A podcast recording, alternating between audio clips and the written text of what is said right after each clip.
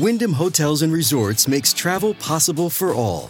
Whether it's the long haulers looking for a great cup of coffee, a roomier rest for the on a whim road trippers, or a place to make summer memories with the whole family. No matter who you are, where you're going, or why, with 24 trusted brands to choose from like La Quinta, Days Inn, and Super 8, your Wyndham is waiting. Get the lowest price at wyndhamhotels.com. Restrictions apply. Visit website for more details. This episode features secret FBI recordings that contain profanity and other offensive language. We're including them in their unedited form to convey the full impact of this hateful rhetoric.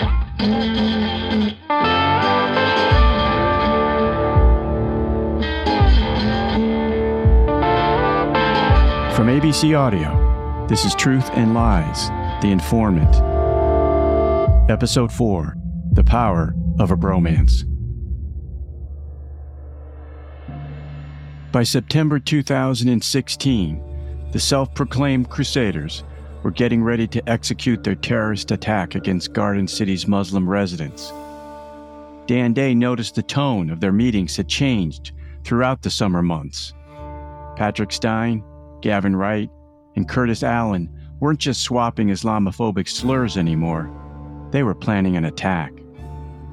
They had a target the West Mary Street apartments they had a date, November 9th, the day after the presidential election.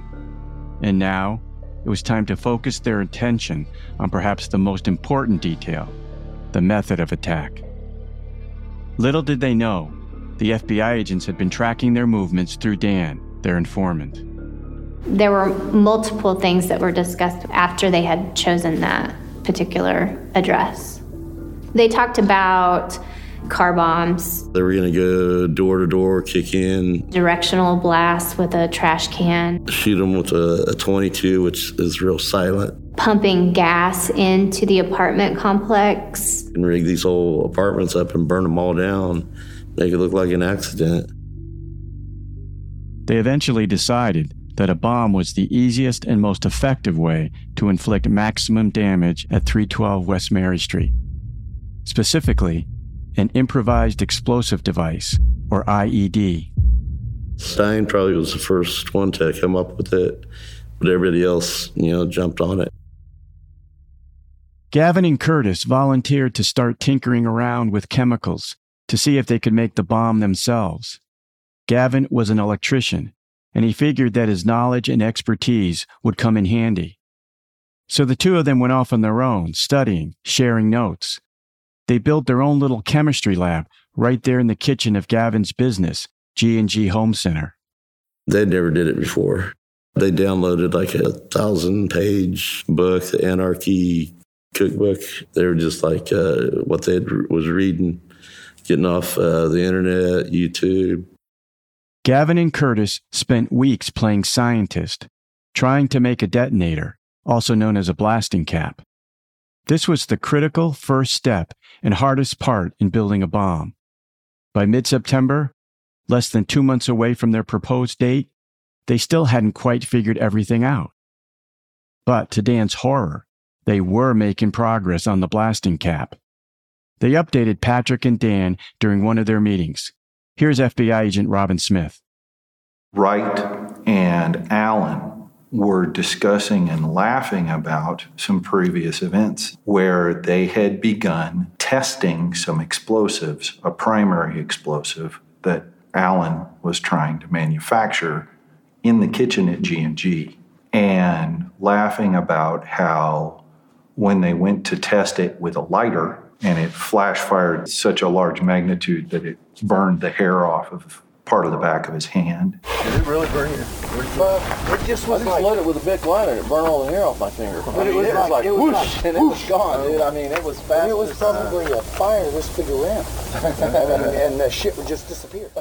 This breakthrough, the progress that the pair had made, caught Dan off guard. During all the talk about explosives, he'd often felt confused, even fearful, knowing next to nothing about the chemicals and components that go into a bomb. And now, it was clear he was totally out of the loop. The Crusaders were well on their way to creating the means to carry out an attack. After the meeting, Dan reported the news back to his FBI handlers. Word spread fast up the chain of command. Here's Tony Mattivi, the federal prosecutor on the case.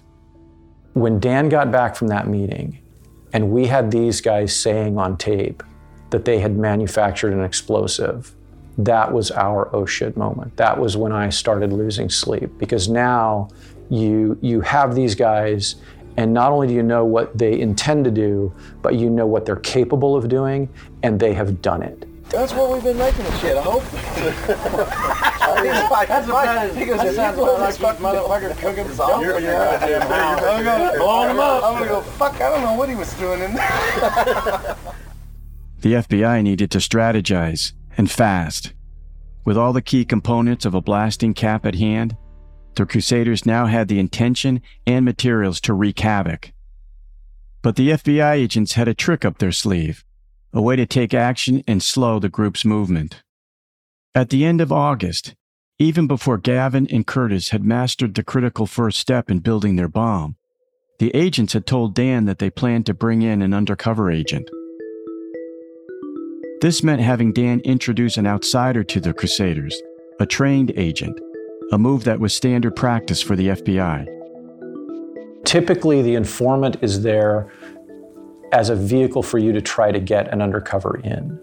And, and the reason is an undercover is an actual agent, whereas an informant is not an agent, it's a citizen, right? So it, an undercover, it's their job to get in and infiltrate the organization. And so they're going to do a better job with regard to, they're, they're going to collect evidence better. Uh, I mean, it's just the difference between having a trained professional do it and having a civilian do it. For Dan, the news came as a surprise. It was an acknowledgement that the operation was kicking into a higher gear, and the conspiracy to kill hundreds of Somali refugees was, from the FBI's perspective, edging dangerously close to reality. But for Dan, there was also a sense of relief. He wouldn't be on his own anymore, as the only operative on the case, especially now that the Crusaders were building a bomb. The undercover's code name was Brian, and in his role, he would have a few clearly defined goals.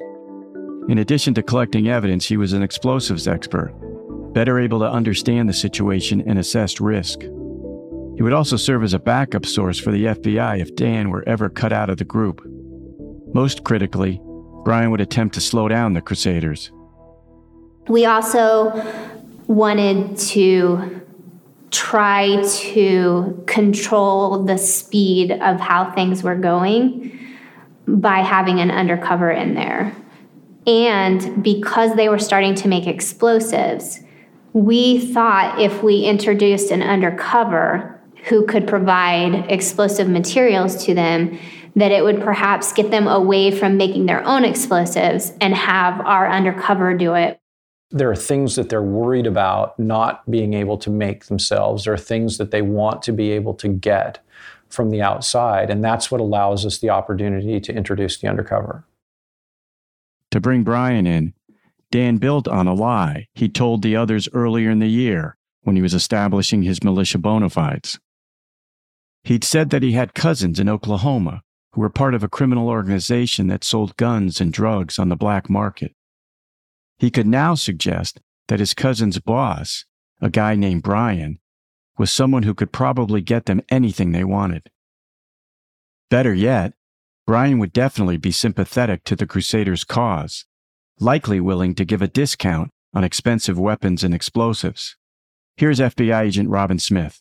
Dan proposed that, well, these other people have access to things like explosives, firearms, stuff we're going to need, potentially expertise we're going to need.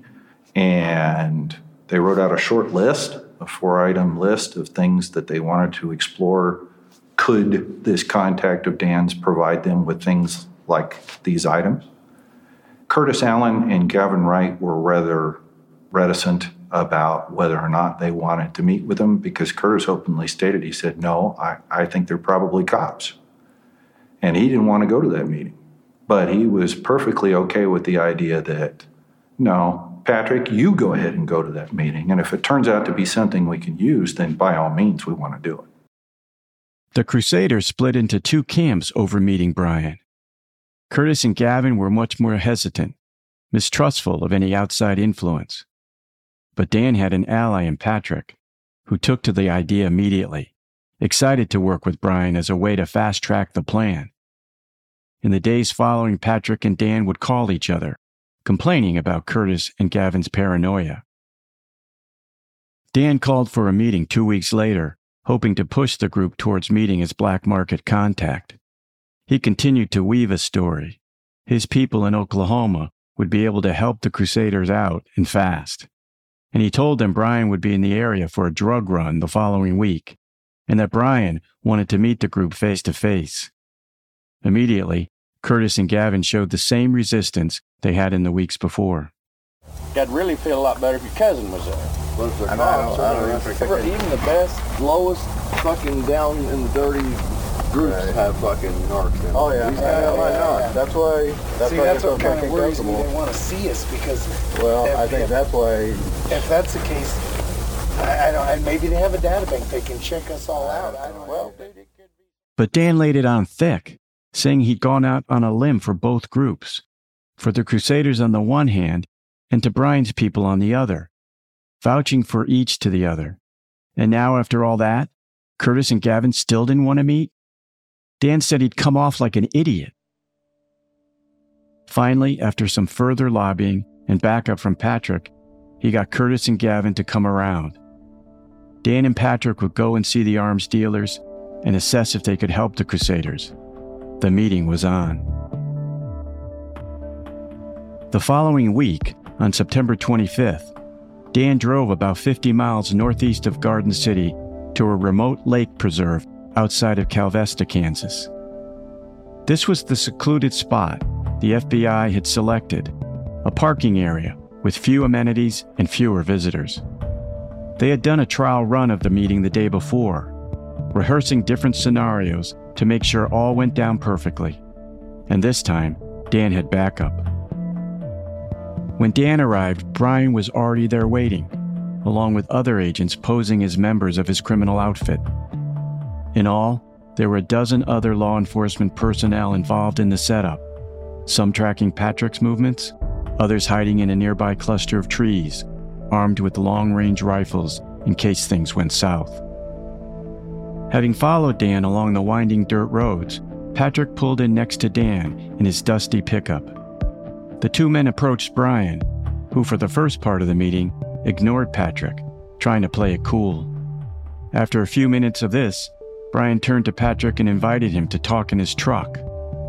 For purposes of the investigation, Brian wanted to get Patrick alone, an opportunity to assess the threat independently. Patrick followed, and the two sat in the front seats of Brian's red Ford pickup and started talking shop. I wanted to make sure that, first of all, I know he doesn't have the money to Right. do this, to get what y'all Right. are asking for, Right. okay? Right. And I want to know what's going on because I ain't going to give it to any fucking jihadis to go blow up people Sure. I care about. You know what I'm saying? Uh, So that's why I wanted to meet you. well, I'm Um, I'm uh, glad to hear that actually, because Okay. uh, you know, just straight up, that's exactly uh, what this is going for. Not for them. I was gonna, I was gonna say you better but get the fuck out of my to, truck if it's to going to take for them out. Oh, is it? Okay, all right. Well, I'm cool with that then. Yeah. Um, Fuck no, dude. All right, Every good, one really? Of them motherfuckers need to be fucking eradicated. The undercover said that he could see what he could do and that, you know, there's a possibility that he might be able to help them out with building explosives. And at one point, Stein mentions that they're just a bunch of dumb country boys and they don't know what they're doing. So any help would be appreciated. all right. Well, sounds like it's good then. We got that out of the way. I just want to make sure you guys aren't fucking with any of those guys. No. So, okay.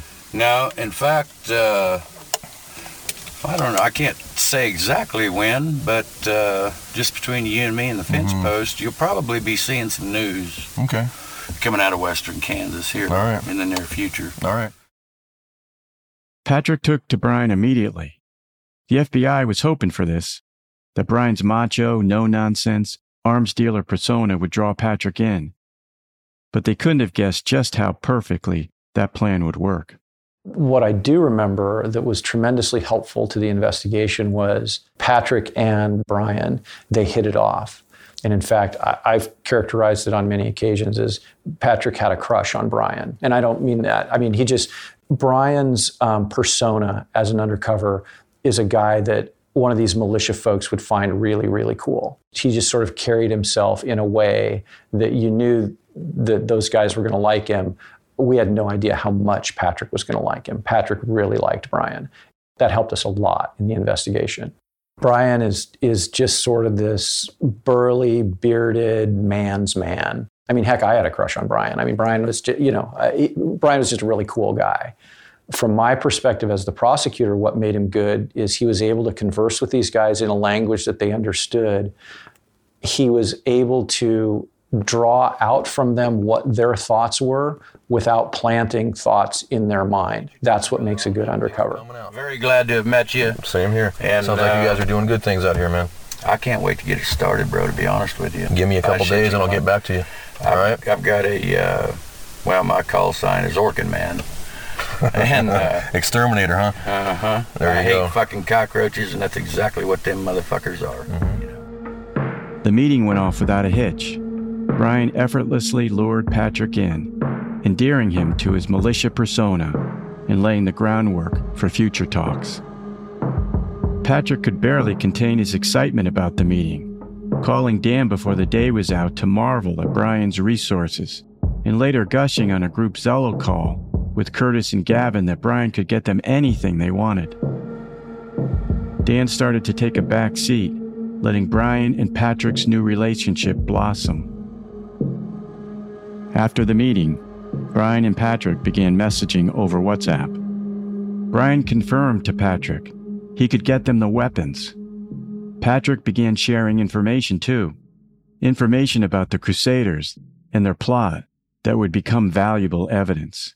Here's Tony Mattivi again all of their initial conversations were by text message and and and Brian would say hey you know I hear what you guys are you know maybe trying to do out there um, how can I help? Uh, and and and Patrick I mean those texts were incredible. Patrick implicated everybody in the group. And at one point he just laid out the plan. And he said hey here's what we want to do. We want to blow up a mosque and, and we need your help. Can you get us C4 can you get us detonators? You know what what kind of assistance can you offer? And those, the texts were just very, very incriminating. On October 5th, a little over a week after Patrick and Dan's meeting with Brian, the Crusaders met again at the truck stop in Sublette, Kansas. At this point, it was unclear whether they would go with Brian's bomb or their own. Patrick and Dan wanted to lean on Brian's expertise, but Curtis and Gavin had been busy plugging away with their homemade setup. And as if to address the question, Gavin announced that he and Curtis had set off another explosive, this time an even bigger one. Dan was stunned. Another test of a detonator that he had been totally unaware of. Things were going too far. He needed to convince the group to hand over their weapons making to Brian. Pretty soon after, Patrick launched into a dramatic recap of his meeting with Brian, attempting to convince Curtis and Gavin that they had a golden opportunity on their hands. He told them how he'd been in constant touch with Brian, texting up until the night before, and had become convinced Brian was there for them. In fact, Brian was looking to arrange a follow up meeting for the coming week. Patrick urged them to seize the moment. While Gavin seemed a bit more impressed, Curtis was still skeptical. They got into a heated debate, Patrick vouching for Brian's legitimacy and Curtis voicing his fears that it could be a setup. Eventually, Curtis eased up and was convinced by Patrick and Dan. He decided that the pair should go ahead and meet Brian again, and specifically see if they could get access to C4, a key ingredient of the bomb he wanted to create. In effect, a two track strategy emerged. If Brian went dark on them, the Crusaders could still make their own explosive. It was settled. By early October, we think that we're in a pretty good spot because we know now how they're going to do it. We know where their target is. We know when, and we have both an undercover and an informant in. And so we think we're on a nice, steady glide path to taking this down probably a few days in advance of when it's supposed to happen. And then everything sort of unravels.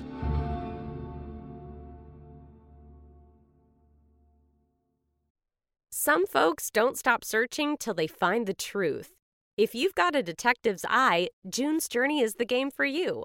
Play as June Parker in a gripping murder mystery as you find hidden objects to help solve her sister's death. You'll hunt for clues in hundreds of beautifully illustrated scenes set in the roaring 20s. New chapters are added weekly. Find your first clue by downloading June's Journey today. Available on Android and iOS mobile devices as well as on PC through Facebook Games. As in previous campaigns, it's the economy, stupid. We'll be looking at that this morning. First, though, it's the news, stupid. It is the economy, stupid. It's not the economy, stupid. It's national security, stupid. It's the hair, stupid. In 1992, one of the best known pieces of presidential campaign wisdom was born. It's the economy, stupid. But was it actually the economy that won Bill Clinton that election? In a new series from the 538 Politics podcast, we're taking a look back at conventional wisdom from past elections with a critical lens. Where did that wisdom come from? And does it hold up today? Find the Campaign Throwback series in the 538 Politics feed wherever you get your podcasts.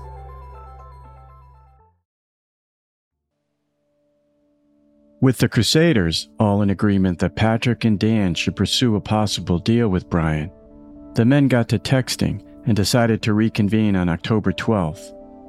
They made plans to shoot some guns M16 assault rifles and AK 47s, staples in Brian's illegal gun running business. Then Patrick would drive Brian around Garden City, showing him exactly where they planned to plant the bombs. For the FBI, a walkthrough for this October 12th meeting was an absolute necessity. Because unlike the first meeting, they'd all be firing automatic weapons, which increased the risk factor big time. Dan, Brian, and the FBI agents met up to rehearse the day before at the lake preserve. The agents had to plan for the possibility, however unlikely, that Patrick, armed with an automatic weapon, might do something unexpected or violent. So they rehearsed what to do in the worst case scenario. The FBI relied on the same safety measures as the meeting before, but this time they added SWAT teams, drones, helicopters, all to protect the FBI agents on the scene if Patrick turned on them. All these details, these elaborate backup plans, made Dan's head spin. And he thought, if these measures were in place to rescue FBI agents, what about me, the informant? Who's looking out for me? I'm not FBI, but I'm also not Patrick. Where do I fall in this? Amy Kuhn reassured him Dan would be treated as FBI, no questions asked. He felt relieved. During the rehearsal, Dan received a phone call from Patrick. He looked to Robin, showing him the incoming call, and Robin told Dan to ignore it for now. After all, calls from Patrick often lasted hours, and it was usually just Patrick complaining about this or that. Dan didn't have the time for that. They had a rehearsal to get through. But then, Dan got a text message from Patrick. It read 911. He showed Robin, and they quickly hopped in a car for Dan to call Patrick. Patrick picked up. There was breaking news Curtis Allen had been arrested. Earlier that day, down in Liberal, Kansas, Lula Harris had had enough. She was Curtis Allen's on again, off again girlfriend. They lived together in a trailer park where they hung a Trump flag on their front door and painted the garden rocks red, white, and blue. Curtis wasn't exactly a star boyfriend. He was hardly home. He might have been at the local bar, where he had a reputation for trying to pick up women. And if he wasn't at the bar, he was likely at G&G. And when he was home, he was preoccupied, watching YouTube videos and reading books about building bombs. His hearing wasn't very good, so a lot of the time those videos would be blasting throughout the trailer. Lula swore she knew how to build a bomb by heart just because of how many times that video blared throughout their home. There was one time when Lula went to visit Curtis at G&G. When she walked in, she noticed a hot plate on the kitchen island. On it was a beaker, stirrer, and some white substance inside. Her mind flashed to those videos playing in her living room. She knew what was happening, but never said a thing. But on this day, October 11th, the same day that Dan and the FBI were rehearsing at the remote lakeside location, all of Lula's complaints about Curtis came to a head. They faced off against one another, Curtis grabbing at Lula's purse and then her cell phone. He grabbed her wrist, twisting her hand, hurting her. She squirmed free, running out of the trailer as neighbors began to peek out and watch. Curtis stood in the doorway, staring at her. You call 911, he said. I'll kill you and your family. He then stormed over to his truck, slammed the door shut behind him, and drove away. Lula sat there alone in the doorway, among the red, white, and blue rocks they had painted together. She called the town police. So Lula went to the Liberal Police Department and explained to them hey, Curtis is my boyfriend. This is a problem because he's acting violently towards me and I want that to stop. But Lula had other information on Curtis, things she now shared, thinking the police would be keen on knowing. He's a member of a militia group. He's heavily involved with these people. He's been watching a lot of videos where he's learning how to manufacture explosives. And there's probably some stuff in our residence that you should see. The police acted fast, arresting Curtis 45 minutes later, ostensibly on a domestic complaint. He was with Gavin at the time, driving home from work down the highway when the cops pulled him over at gunpoint. While handcuffed and kneeling on the ground, Curtis remained quiet. But Gavin became mouthy. He didn't understand why he was also being handcuffed. He didn't do anything, he kept saying. And when a police officer asked him if he knew anything about a bomb Curtis was building, Gavin said he knew nothing. So the police let Gavin go. Meanwhile, other police officers began searching Lula and Curtis's trailer. They found a room, one that Curtis called his man cave, filled with gun parts and accessories and plenty of ammunition.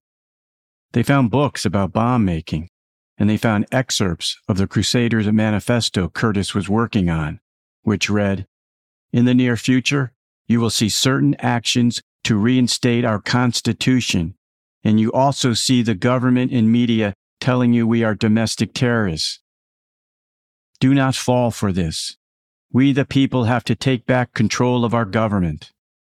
I knew the captain over investigations down at the Liberal Police Department very well, and I knew it was only a matter of maybe an hour or two before we were going to get a phone call. This stuff was seriously alarming, and frankly, also above the Liberal Police Department's pay grade. So, just as Robin predicted, they got the call from Liberal Police. Robin and Amy needed to be careful about the way to proceed with this news. They dialed up Tony to run through their options. There are two phone calls in this case that I'll never forget. One of them was Robin and Amy calling to tell me that Dan had passed out. And then the second was was Robin and Amy calling to tell me that Lula called and just gave up Curtis and the entire plot to Liberal Police Department. What do we do? This was going to really cause us some problems, and that this might cause a situation where we have to arrest them right away. Curtis's arrest put Robin and Amy in a tricky situation. Up until this point, no one outside of the FBI knew about their ongoing domestic terrorism investigation. Because the fact was, even people in local law enforcement had connections to militia groups across Kansas. The agents knew there was a police dispatcher who would do favors for the Kansas Security Force, like provide vehicle information or run license plate numbers. If anyone found out about Dan's work as an informant, and word got back to the other Crusaders, things could go south fast for Dan. Here's Tony again. Dan was going into these meetings, and, and if somebody had let it slip to Gavin or Curtis or Patrick, that if somehow they found out that Dan was an informant, it would have been very, very easy for them to lure him to one of these remote locations where these meetings took place and to kill him. And, and he was completely vulnerable. It, it was incredibly risky. And so that was the trade off. Our, our matrix for that decision was the more people who know about this investigation, the more risk that Dan gets killed. So when Robin received that call from Liberal police, he knew he had to play dumb. They still needed to protect Dan and keep their investigations under wraps. Amy and I decided, well, we can't say anything yet. We conferred with FBI management, kept the veil of secrecy over things, and responded to what Liberal Police Department had learned about Curtis Allen, about his activities, and began to work with them as if this was new to us. However, this tactic only lasted a few hours. All the uncertainty became mind boggling. They had no idea if this arrest would set off Patrick and Gavin, would they destroy all evidence and go on the run? Or worse, move forward with their plan immediately? We realized we could no longer keep this just to the FBI. Um, I think it was about 11:30 that night. Amy was busy drafting a state search warrant for G&G. Meanwhile, Robin was calling KBI Kansas Bureau of Investigation to let them know what was going on. Look, we're involving your people. This is what this is really about. We have been watching Wright and Stein and Allen for some time, and they're planning a terrorist attack, and this is what we need to do. Meanwhile, Brian and Dan were staying on track for the next day, for their meeting by the lake with Patrick for target practice and then to drive through Garden City. They didn't know if this sudden arrest would disrupt the careful plan they had concocted. They were worried Patrick might bail on them or take action on his own. Brian shot Patrick a text. We still on for tomorrow? Patrick replied, Yes. I thought that once he heard that Curtis got arrested, that he was done and he was out. And I couldn't believe it when he actually showed up and followed through with the meeting. And I think it's because of the relationship that he had developed with Brian. Miraculously, everything went according to plan.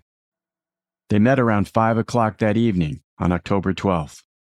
They shot illegal automatic weapons Brian provided, those AK 47s, M16s, using pumpkins they'd scattered about in a field as targets.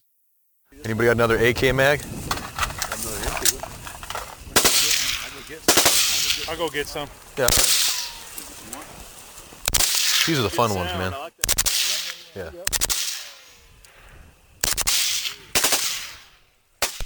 And then they drove over to Garden City, past their target, the 312 West Mary Street apartment complex. Where's this? Where's this place you all were planning on? You sent me the address, man, but I don't have my. Mm. Don't have yeah, anything. it's over in Garden. Oh, it is? Mm-hmm. Okay. Yep, it is. Both of them are. They're like half a block from each other.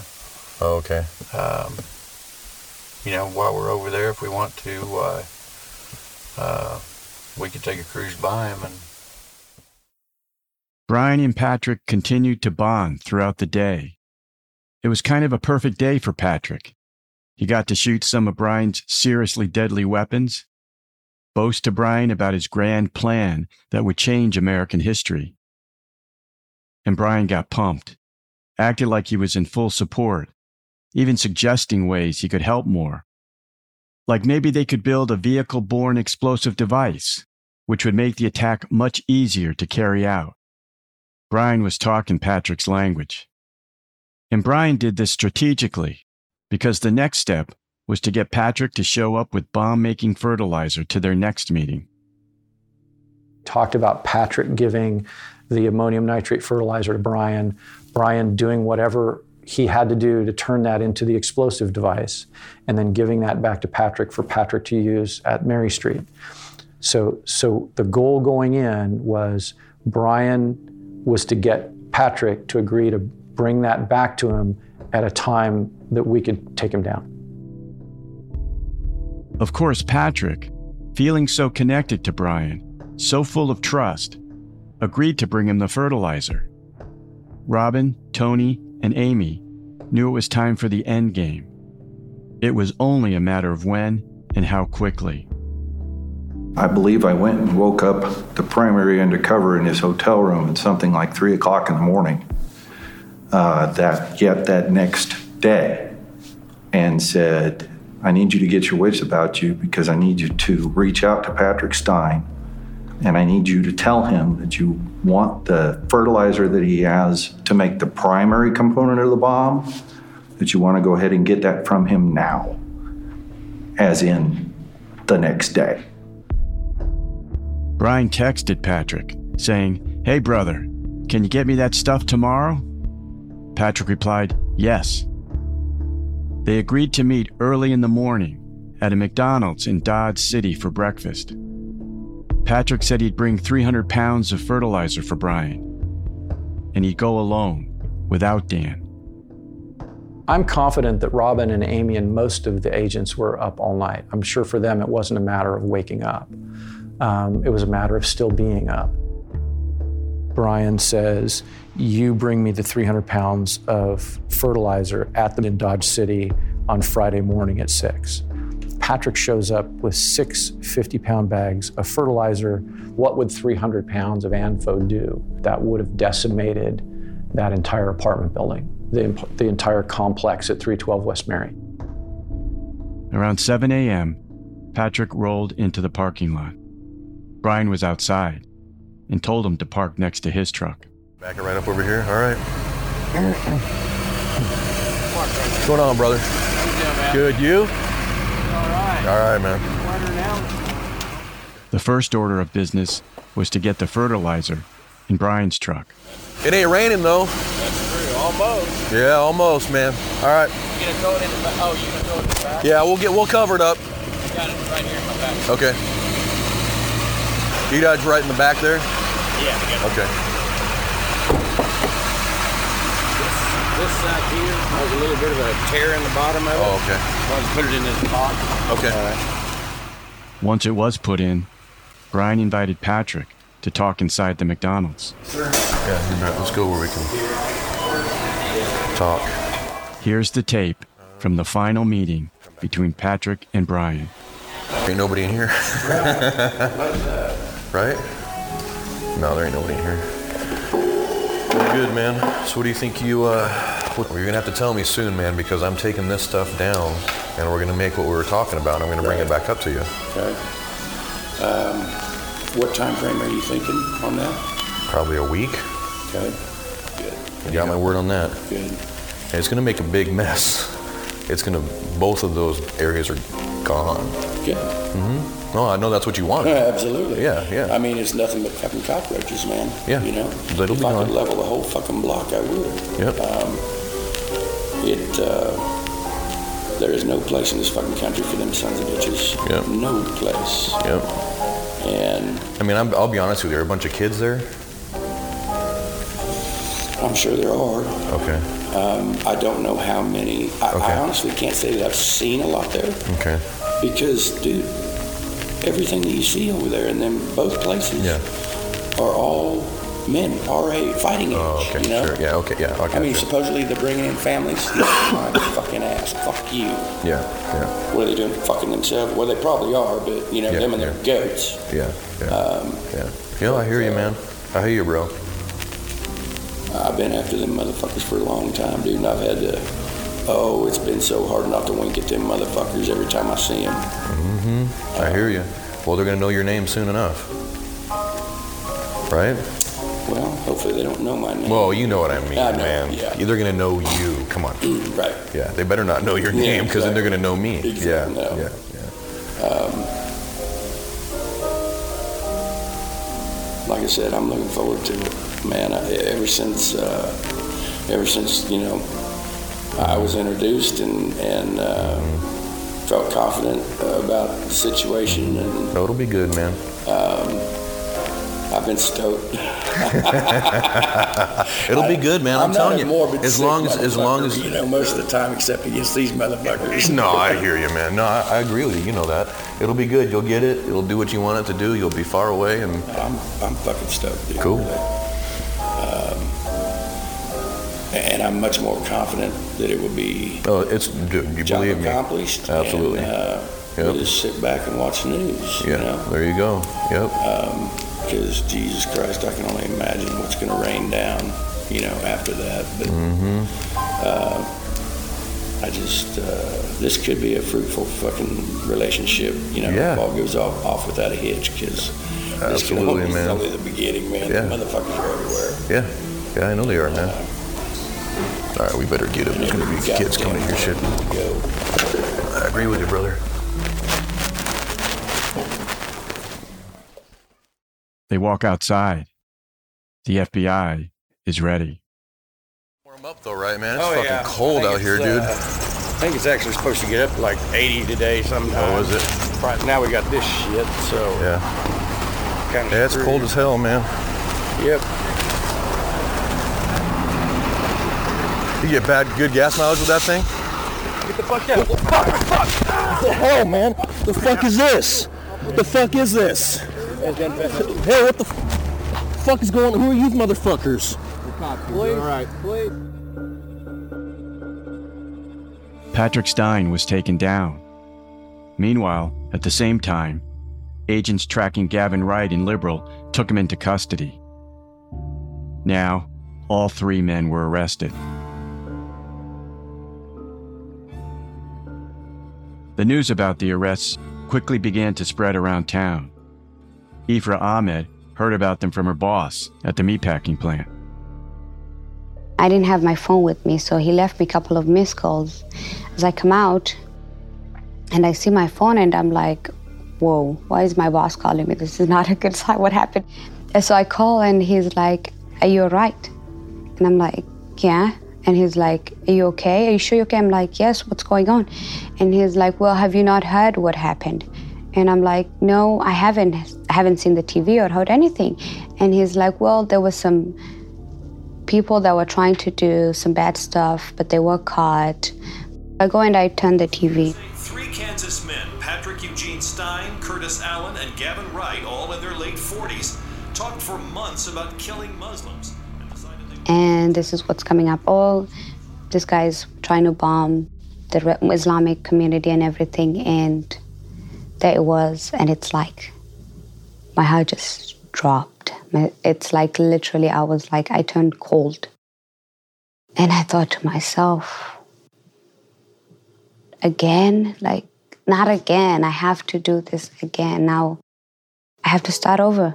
You know, I have to leave. I have to start again and like try to find somewhere else. And it's like, why? It's like the idea of not again, I'm going to start over again. Not again, I have to move. Not again, that will I ever find it like this was my home? And again, I'm forced to flee. Like part of me was in denial. The horror that Ifra felt reflected the terror sweeping through the Somali community in Garden City, especially among those living at the West Mary Street apartments. Some huddled in fear behind closed doors. Others hurried to make plans to flee. The place Ifra thought was her home, a seemingly safe one in a tiny corner of southwest Kansas, had suddenly turned upside down. A hundred miles away, Dan and his family gathered around a TV in a hotel room. Urged by his FBI handlers, he'd left town to attend an annual family reunion. But while relatives were enjoying a cookout, he was riveted to the story unfolding on TV as officials at a press conference described the arrests. Was it finally over? Could he go back to being just Dan Day? Stewing in a cell, Patrick caught on. Curtis was in jail. Gavin was in jail. He was in jail. But Dan Day was not. Patrick Stein called his mother. Hey. Um, I'm down here in Wichita. Uh, Okay. you got something to write with? Yep. Dan Day, D-A-Y, is a goddamn fed. And to get the message out, And who is? Dan Day, D-A-Y, Okay. we were fucking infiltrated, Mom. He called his mom to warn her that Dan was an informant. He still didn't suspect Brian. the power of the bromance.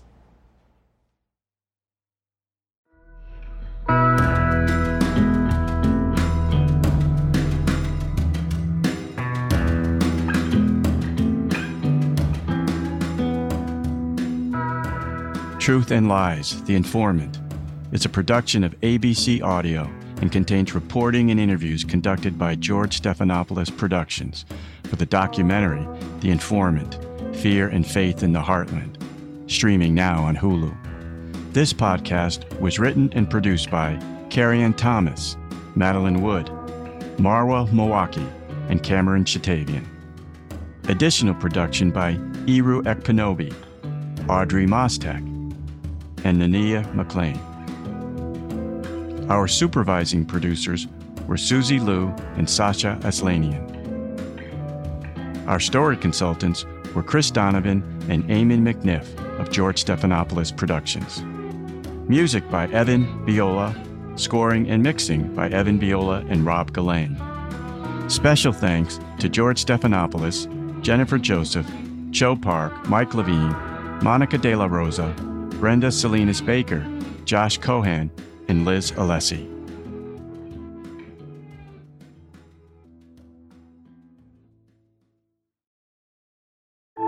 As in previous campaigns, it's the economy, stupid. We'll be looking at that this morning. First, though, it's the news, stupid. It is the economy, stupid. It's not the economy, stupid. It's national security, stupid. It's the hair, stupid. In 1992, one of the best known pieces of presidential campaign wisdom was born. It's the economy, stupid. But was it actually the economy that won Bill Clinton that election? In a new series from the 538 Politics podcast, we're taking a look back at conventional wisdom from past elections with a critical lens. Where did that wisdom come from? And does it hold up today? Find the Campaign Throwback series in the 538 Politics feed wherever you get your podcasts.